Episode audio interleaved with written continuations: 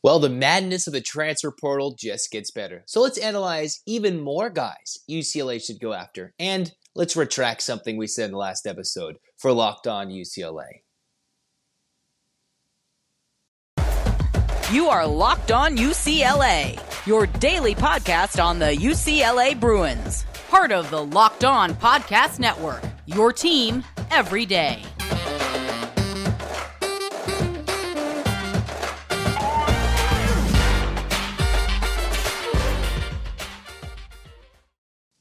Welcome, everybody. It's this episode of Locked On UCLA. Thanks for making it your first listen each and every day. It's free wherever you get your podcast. Thanks for making it your first listen. And it's available on YouTube, so like, comment, and subscribe. I'm Zach Anderson-Yoxsimer, and this episode is brought to you by FanDuel Sportsbook, the official sportsbook of Locked On. Make every moment more just by visiting FanDuel.com/LockedOn to get started.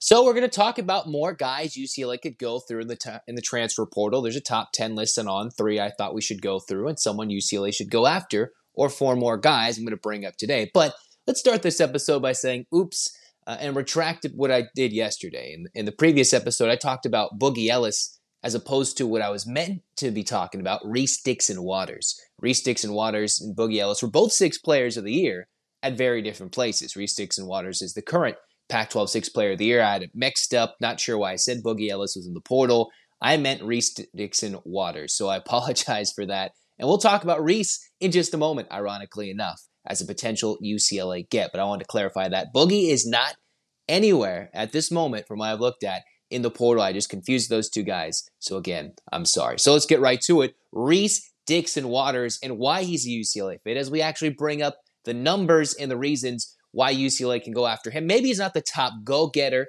for Mick Cronin, but he is a guy that was on our minds, the Pac-12 sixth player of the year, and he's a local guy, sixth. He's a Long Beach kid, went to St. Bernard High School, 6'5" shooting guard, where UCLA, as we already talked about, needs some scoring. And this is a guy who earlier this year shot 7-for-7 against UCLA, 16 points off the bench in a near, at that time, USC comeback against UCLA.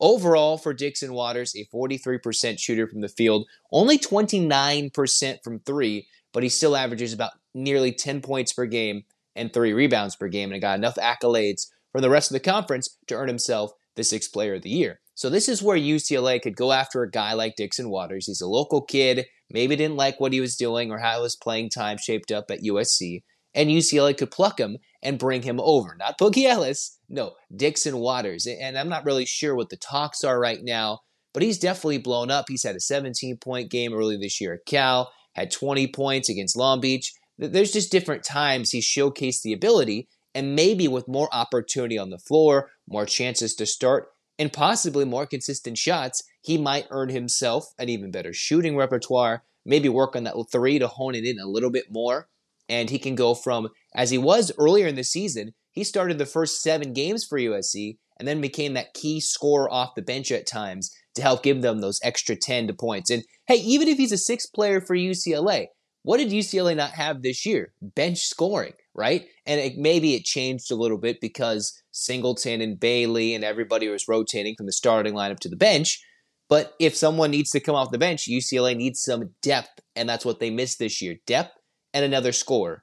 And I think Dixon-Waters would fit both of those things in terms of him coming across town if UCLA were to get him. So I think we tried to mention him yesterday, but I'm sorry about the brain fart, Trying to keep track of the portal is nuts, but just want to be transparent and say that. But let's go through the rest of some guys who UCLA can still go after. I'm going to name one more, and we'll come back and talk some more about the rest of who's available. I got another guard, and I got some bigs for you. So who's a guy listed on the On3 website? That's an interesting one to look at. Well, we've already talked Kalel Ware, the kid from Oregon who's in the portal, 7-footer. Maybe UCLA can go get him, and it's just a little come down the coast, come to Westwood, and become a Bruin. But there's someone ranked even higher. This is all with On3's transfer portal rankings. You can go whichever way you want. With someone who didn't play this year, Graham Ike, because they were everybody's darling. Remember, UCLA had the transfer go out to Wyoming and Jake Hyman, but Wyoming, it didn't work out this year because Ike didn't play. 6'9", center, kind of that undersized fit, almost like a Cody Ridley-esque, where He's trying to go from Wyoming, still has 3 years of eligibility, and the last time he played, he was a second-team All-Mountain West kid, All-Mountain West product on the team in the postseason awards, and averaged about 18-8 in the last full season he played over a year ago. He sat out this year due to injury. His career was already hampered from the start of his with a foot injury, I believe. He had an injury that ended his high school career early, cut the start of his freshman year at Wyoming a little short. So you can see the one problem with Ike, despite that ability to rebound and score 19-9, 18-8, 19-9, ranked as the number 3 transfer left in the portal so far, 3 years left of availability, and didn't play this year. So the big thing is high upside has produced, and as we see, San Diego State from the Mountain West is in the Final Four, right? So UCLA would love a guy like Ike with still a lot of time to use him, unless Cronin, and maybe he plays well, showcases he's not injury-prone, and he goes to the draft. So maybe UCLA doesn't want to get him, or he's the same as a stopgap. But he's got lots of eligibility, but he is injury-prone. And as we saw what happened this year with UCLA injuries, even Mac Etienne is still recovering from an injury. So does UCLA want to take a chance on someone with some high upside from Aurora, Colorado, went to Wyoming, listed as a 97 grade coming out of Wyoming, but has proven coming out of high school historically into college, and then not even coming to this year dealing with injuries? Is that the guy you want? Talent-wise, I think absolutely yes. That 6'9", undersized guy who can bully in the paint. I'm not sure how thick Devin Williams is or Brandon Williams is at the moment, but Ike is 6'9", 240. He's got that, that adult man weight already as a center, despite being an inch or two shorter than maybe what you're going to see in the 6'10", 6'11", the 7 feet guys, right? But as we saw, Oscar Tshiebwe, despite Kentucky not going too far, he could dominate getting boards. So if UCLA can get that guy who can be a force down low, even if he's a couple inches shorter, I think Mick Cronin would love him. Even though Kalel Ware is 7 feet, he's a little younger, has some upside. Ike has done it on the court. It's just, can he stay on the court, which could be the key for UCLA. So between a Dixon-Waters and an Ike, that would be an interesting fit, right? You get a shooting guard compared to a center, although this center would be shorter than one of the power forwards you're already bringing in Devin Williams from Corona Centennial. Those are interesting things to bring in. And I've got one guy who UCLA's already reached out to, another big man, and another interesting guard. I'm not sure if you've heard this name before, but he's on the top 10 rankings for On3, and I've seen him in person. I think he's pretty good as well. I'm not sure if it's a Mick Cronin fit, but I think he's a good individual fit just almost anywhere. So we'll talk about that after I tell you about FanDuel, because, everybody's going crazy. FanDuel, you've been trying to maybe put some bets, put everything in on the tournament, and you've lost money. It is what it is. That's why you've needed to sign up with FanDuel, America's number one sports book. And because if you sign up, you're a new customer, you get up to $1,000 back with a no-sweat first bet, which we generally need, especially this year's tournament, which we said would be madness, and the Final Four has been utter madness. And you get $1,000 back in bonus bets if your first bet doesn't win. All you have to do if you're listening or if you're watching, go to FanDuel.com/LockedOn, and you can sign up for everything to go on money lines, point spreads, who's going to cut down the net, everything in between to get those bonus bets back if your first bet fails. All you have to do, all new customers, and even if you're returning, go to FanDuel.com/LockedOn. Make every moment more with FanDuel. All right, cruising on more into Locked On UCLA. Zach Anderson-Yoxsimer with you guys, going solo, no Max today. We're talking more about the transfer portal and guys who UCLA could get. We talked about some interesting picks yesterday, from Wheeler to Love to Ware, accidentally even mentioned Boogie Ellis, but we kind of went back on that to Dixon-Waters. So those are guys I've talked about. And then with Ike, another big man UCLA could go to fill, and it all depends on Bona in Bailey, and if they leave, then maybe the need for a Dixon-Waters or, another big man might be interesting. But here are some more guys, according to the top 10 list for On3 in their transfer portal rankings, that I thought, hey, who could UCLA really get? And while UCLA is bringing in a point guard, you see Andrews, you see McClendon. I know some of the fans, I know you out there weren't too high on McClendon, despite him coming off some injuries. And then you have Andrews, who didn't show he could consistently shoot, but he showed some promise. But does UCLA want someone more of a veteran who's proven it at the D1 stage and still has some years of eligibility left? Well, You've got Taron Armstrong, who I've seen in person. I broadcasted one of his games. He is a 6'5 point guard who is somewhat of a pass-first point guard, but still averages about 11 points per game, assists about 5 per game, and did it in the WAC with CBU. Scored about 18 points in CBU's win California Baptist. They're out in Riverside. When they beat Washington, I think did some similar damage against Minnesota in one of those Thanksgiving tournaments. He's a guy that is big, 6'5", pass first. Think he can be very coachable. He's from overseas. He really kind of blew up and blossomed with the NBA Global Academy because this is a guy who played with his brother at CBU. That's one of the reasons he went there. Had some NBA draftable intangibles, but is looking to go in the portal, and maybe UCLA could be that fit. I'm not sure if Mick Cronin's looking for that 6'5 point guard, but he is rated as the 6th best guy in the transfer portal right now. In terms of point guards, he is number 1, number 2 on that list, maybe depending on how you rate Jameer Nelson Jr. There's even J.J. Starling, who's already committed to Syracuse, but those are the guards that are ahead of him. The rest of them are centers and then shooting guards behind him. So in terms of actual point guards, he is the only one that's listed as a point guard in this top 10 list, other than a combo guard or a shooting guard. Taron Armstrong, if UCLA can get him for a couple years of eligibility, maybe one before he wants to bounce and go pro and test his powers in a tougher conference like the Pac-12 and then eventually the Big Ten, I think Armstrong could be a good get because he is shifty, he is quick. The way he passes the ball just all around the court is interesting. And while he does sometimes tend to be a little more turnover prone than, say, Tiger Campbell would be, that's something maybe Mick Cronin could work on.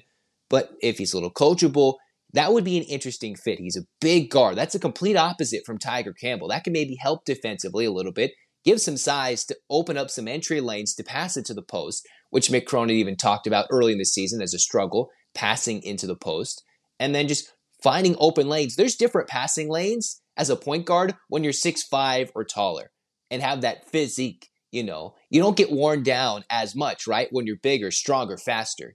And while he only shoots 30% from three, he does average about 4 rebounds per game, 44% from the game. So he can score. He can certainly assist. He can certainly pass it around. Similar assist numbers to Tiger Campbell. If he cuts down the turnovers, he can give UCLA an even bigger, better version of a point guard and a dynamic threat at somewhat 3 levels, not consistently enough from 3, but he is a great passer. It's ridiculous how well he can pass the basketball. I think UCLA should take a look at him. They should at least take a flyer, and if Mick Cronin likes him, that could be interesting. You just wonder, is he the veteran leader that UCLA would need, especially as a newcomer taking over for Tiger Campbell? And then what does he look like defensively? I'm not entirely sure on that. Taron Armstrong would be interesting. My final talk, someone UCLA has already reportedly talked to, according to Andrew Slater from Cerebro Sports, who always looks at what the player development is. He's got a couple tens of thousand followers on Twitter. He has reported a few weeks back, and we didn't talk about it because the Bruins are in the midst of a March Madness run, that UCLA is going after the Harvard grad transfer from Brooklyn, New York, Chris Ledlum, who is an outstanding get. He would be a one-year stopgap, I believe, has the COVID year. And remember, Harvard didn't play. All the Ivy League schools didn't play in that year where the teams went through the bubble. The Ivy League said, nope, we're not messing with those. We're not messing with the bubble. They just stopped sports. So he's got an extra year, even if they did or did not play. Ludlum this year, 18 points per game, 8 rebounds a game, had a 35-point performance this year against Cornell. And considering how well and how deep Princeton got this year in the tournament, you have to believe, all right, this is a guy that can hit threes. He's 6'6", a little undersized. Some have made the comparison to a Jaime Jaquez Jr. in terms of size, maybe intangibles. Only 29% from 3, but hey, you can see those numbers, right? That's a Jaquez number. It can hit threes, maybe not at a consistent clip, has the same highs, the strength, about 225 build, about 1 year from Harvard. So he's got the academics to come transfer over, probably the intangibles Mick Cronin is looking for, considering how tough it is to play in the Ivy League, how underrated of a mid-major conference that is. And Ledlum's already been reached out. And even a few weeks ago, Kentucky, UCLA, Arizona, Ohio State, Nebraska, Indiana, I can stop the list there, and there's still 8-10 more schools going after this guy. So this is a precious, precious guy in the portal already. looking to play his last year out of college basketball, maybe make some NIL money and prove he can do it on an even bigger stage with the national spotlight on him. So this would be exclusively for this year. This is why EK has proven it already, maybe on a little bit bigger stage with more, numbers, gaudier numbers, but he's injury prone despite having more years left. You've got Ledlum, who'll be a 1 year in between. Maybe even if Bona comes back, you bring, Ledlum or, because I guess since he's 6'6", it is what it is. But it's a guy who could fit the mold that maybe UCLA is losing in Jaime Jaquez Jr. and fit that body build with some similar skill sets to bring back. But he's a New York kid. Does he stay East Coast? Does he want to stay near the Ivy League area in terms of Massachusetts? Does he want to stay on the East Coast, or is he willing to come west? That is the biggest question, because Dixon-Waters is a SoCal kid, and if he likes the UCLA fit, Mick Cronin likes him, then it should be a done deal. EK's already on the western side. Does he go from Wyoming to UCLA? Who knows? Armstrong's already in California, but Ledlum would have to come across the coast and debate if that's what he wants to do. But UCLA has already been rumored to be interested in him. These other guys, not fully sure, but this is already in it that they're going after Ledlum, a grad transfer from Harvard. Everybody's in on Ledlum. Someone who goes 18-8, 6'6", he's gonna get a hefty price. He's gonna get some NIL money to go play somewhere. So that's the big thing. So those are the four. You got Dixon-Waters, we get those numbers, Taron Armstrong, EK, and Ledlum. Those are four more guys. Only three of them in the top 10 of the On3 rankings. But hey, we talked about Ware yesterday. So which one of those big men do you want? Do you want a Ware, right? Do you want Ledlum, who's technically 6'6"? EK. EK's got high upside, but injury potential. Those are all things that can be discussed and debated on later on. As we rumble on into segment 3 of Locked On UCLA, we're going to quit the chit-chat about basketball because UCLA baseball, we've got to talk about them as well. They're on a bit of a rut. The last 3 games, they've lost 3 in a row. If we talked about this a few days ago, they're 16-3.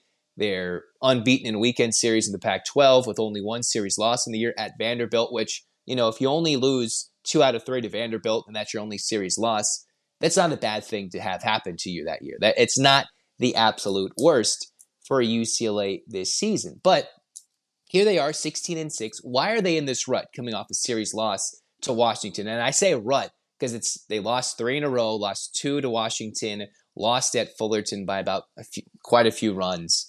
Well, what's going on, right? For a team that seemingly, I believe, was at the top of the RPI, I think both D1 Baseball and Baseball America have them hovering around 12 in the rankings, 11 in the rankings, wherever it may be. The Bruins were competing, as they should be, for the top of the Pac-12 title, as they're predicted to be in the top half of the Pac-12 standings this year.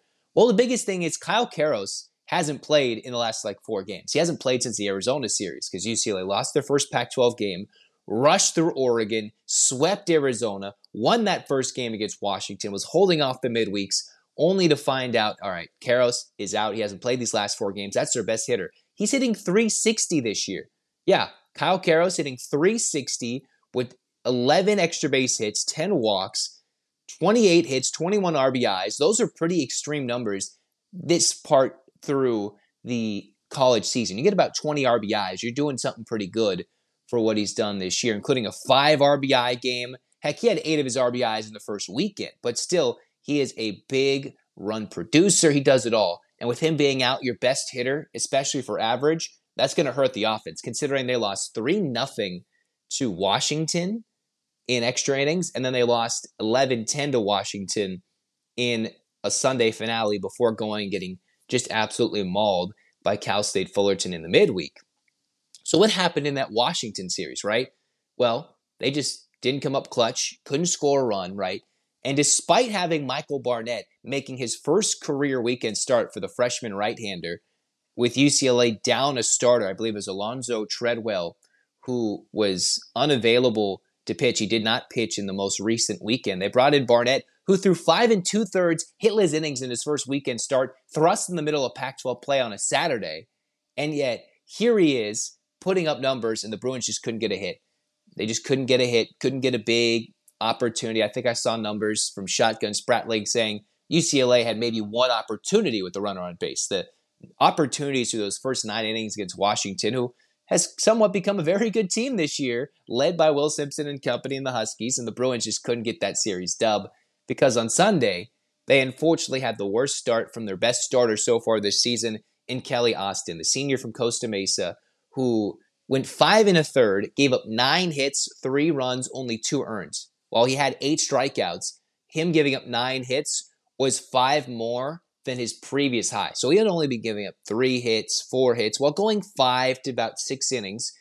But, you know, when it's your best players hurt or your best players out not playing, you've got your best pitcher statistically this year pitching on the Sunday in a rubber match, and he just happens to get lit up in a day game, then what are you going to do? Those are just things that weren't helping out. But it was nice to see Jake Brooks, who in that Friday win for UCLA for the junior from Fountain Valley, have his best start of the year, 6 2/3, 5 hits, 9 Ks, 1 walk, no runs in a quality start.